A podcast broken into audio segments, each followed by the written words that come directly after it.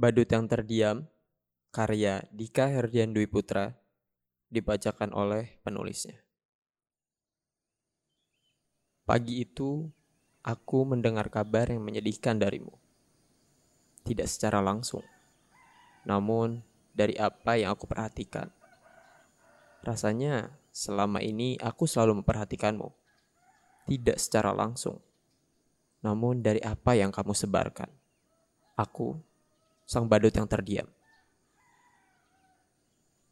Pada saat kamu merasakan perasaan itu, aku segera menanyakan kabarmu. Kamu ada apa? Tanyaku. Tidak sebentar menunggu jawaban darimu. Satu jam, dua jam, bahkan tiga jam pun rasanya tak cukup untuk mendapatkan balasan dari dirimu. Aku tidak merasa sedih ataupun marah, melainkan rasa cemas yang meliputi pikiranku. Jam menunjukkan pukul 4 sore. Dering notif hinggap ke layar ponselku. Bersamaan dengan notif tersebut, rasa senang dan cemas mengikuti. Gak apa-apa kok, jawabmu. Perasaanku sedikit retak melihat balasan itu. Lalu aku pun menguatkan hati untuk melanjutkannya. Seriusan? Tapi kok rasanya kamu lagi ada masalah? Pelan-pelan kamu mulai terbuka dengan perasaanmu. Sebenarnya perasaanku sedang tidak nyaman. Pacarku berselingkuh, katamu. Hah? Kok dia tiga hati ngelakuin hal kayak gitu ke kamu? Perasaan terkejut, marah, emosi, dan sedihku bercampur jadi satu. Ketika melihat dirimu diperlakukan seperti sampah. Aku mengutuk pasanganmu dalam hati. Aku bersumpah serapah dengan menggunakan apa pun yang hadir di dunia ini. Iya, biasalah. Mungkin emang akunya yang udah gak menarik lagi di mata dia. Jadi, dia nyari yang lebih cantik dari aku. Balasmu dengan perih. Aku yang seketika menghela nafas panjang, merasa tertusuk hatiku melihat kamu berkata seperti itu. Aku yang memujamu di setiap waktuku. Aku yang selalu mendoakanmu agar kamu mendapatkan apa yang terbaik di hidupmu. Namun semesta tidak mendengarkan itu semua. Kita makan malam keluar yuk sekarang. Biar kamu juga nggak di rumah aja sambil mikirin dia. Oke, jawabmu. Habis maghrib aku jemput ya. Balasku. Iya, sampai ketemu nanti. Jam masih menunjukkan pukul 4 sore. Namun dengan perasaan termotivasi ini, membuatku amat sangat membara. Semangatku meluap-luap. Aku mulai bersiap.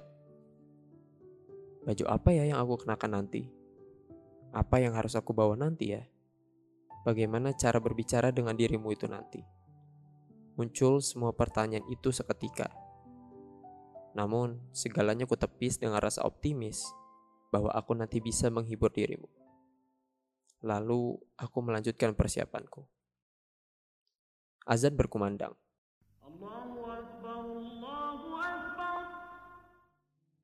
Aku pun melakukan kegiatan beribadah wajibku. Pada sujud terakhirku, aku memanjatkan doa yang tulus padanya.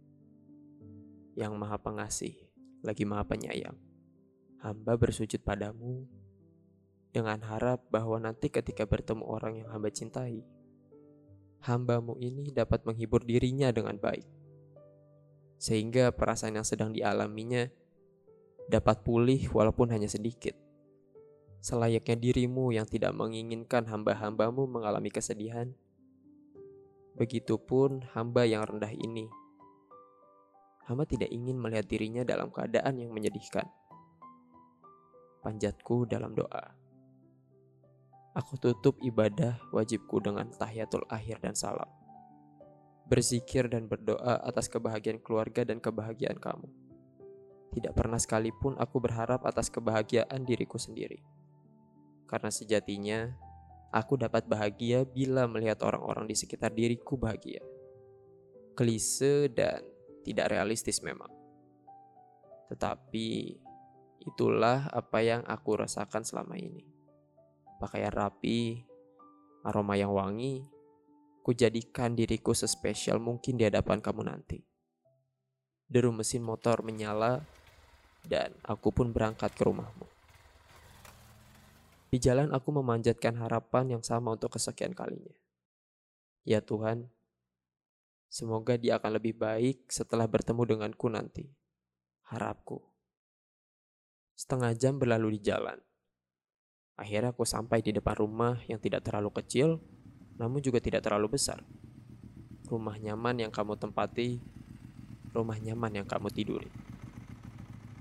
Permisi, Clarissa. Clarissa, panggilku.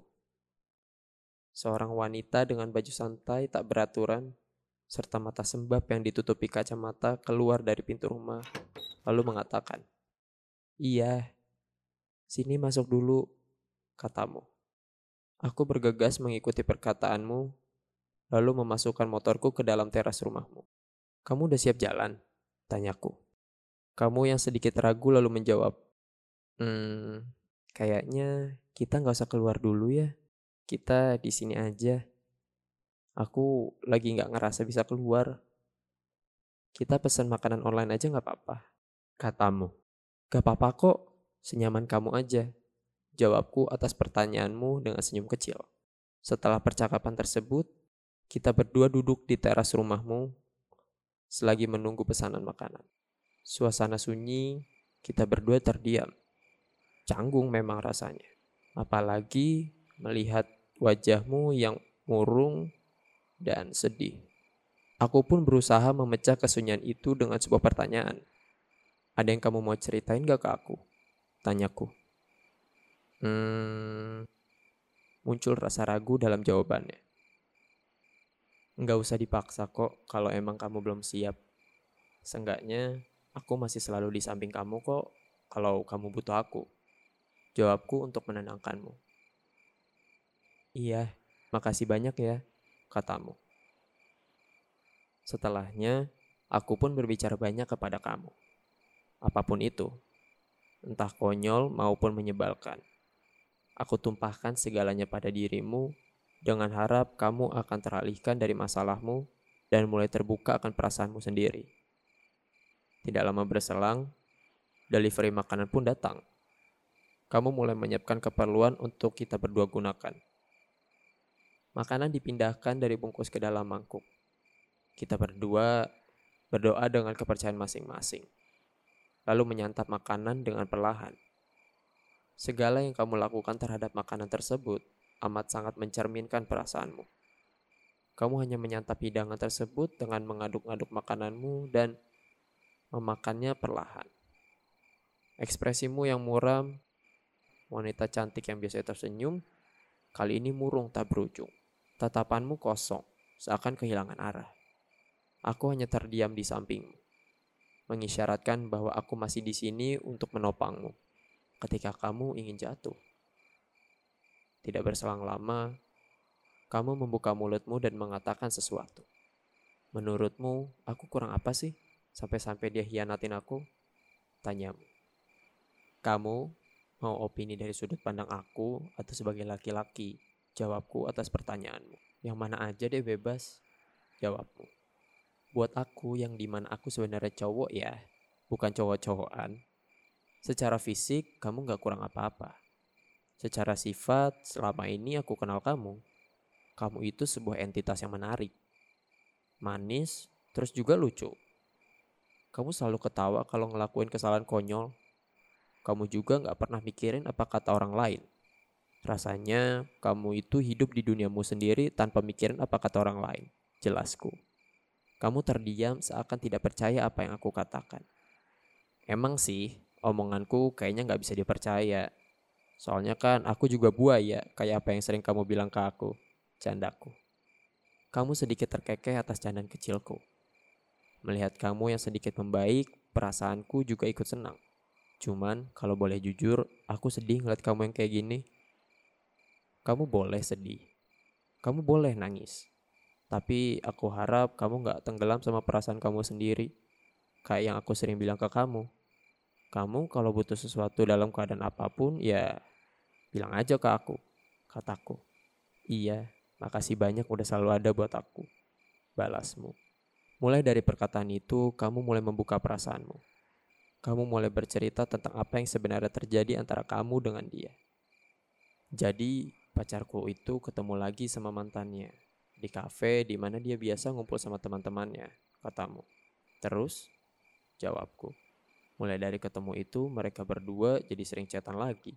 Dan lumayan sering ketemu juga untuk sekedar ngobrol-ngobrol aja atau main. Aku tahu mereka ada sesuatu setelah aku gak sengaja ngeliat chat mereka berdua. Rasanya chat mereka berdua itu bukan sekadar teman. Banyak chat yang dia kirim kayak penuh perasaan sayang. Dari poin itu, hati aku remuk. Tapi aku tahan. Cuma nyatanya ini terlalu menyakitkan buat aku tahan, katamu. Aku yang merasa berempati padamu turut merasakan segala perasaan yang kamu alami. Suaramu perlahan berubah lirih. Bicaramu mulai terbata-bata. Matamu mulai berkaca-kaca. Tangismu pun pecah di hadapanku. Secara refleks, aku pun mendekapmu. Nangis aja. Nangis sepuas yang kamu bisa. Kataku. Tangismu semakin menjadi-jadi. Kamu menangis seakan kamu adalah seorang anak yang kehilangan orang tuanya.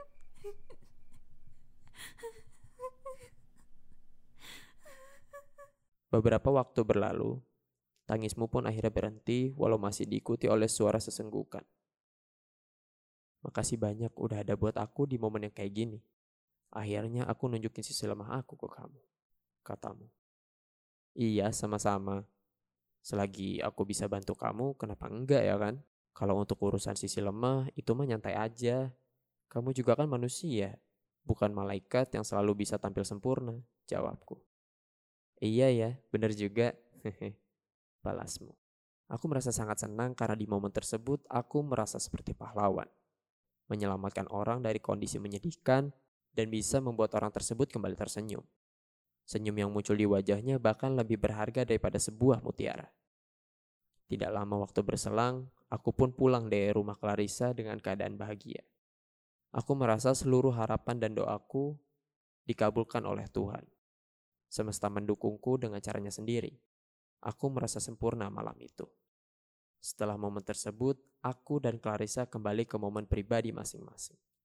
Aku dengan kegiatanku dan dia juga dengan kegiatannya. Hari-hariku masih diliputi rasa bahagia semenjak pertemuanku dengan dia di rumahnya. Sampai suatu hari ia memberikanku pesan. Putra, katanya. Iya, kenapa? Jawabku. Aku sama Ivan balikan lagi. Dia janji udah gak mau berhubungan sama mantannya lagi. Dia juga udah hapus kontak mantannya, balasnya. Seketika duniaku terasa hancur. Semua warna menjadi abu-abu, suara sekitarku menjadi bisu. Aku benar-benar kacau. Di bagian lain diriku berkata sesuatu. Terus kenapa kalau Clarissa balikan sama Ivan? Toh, aku juga gak bakal bisa dapetin dia, pikirku. Sampai akhirnya aku dapat menyimpulkan segalanya. Bahwa memang tugasku hanya sekadar membuatmu tersenyum dan tertawa, bukan memilikimu sepenuhnya. Karena sejatinya, aku hanyalah seorang badut yang terdiam.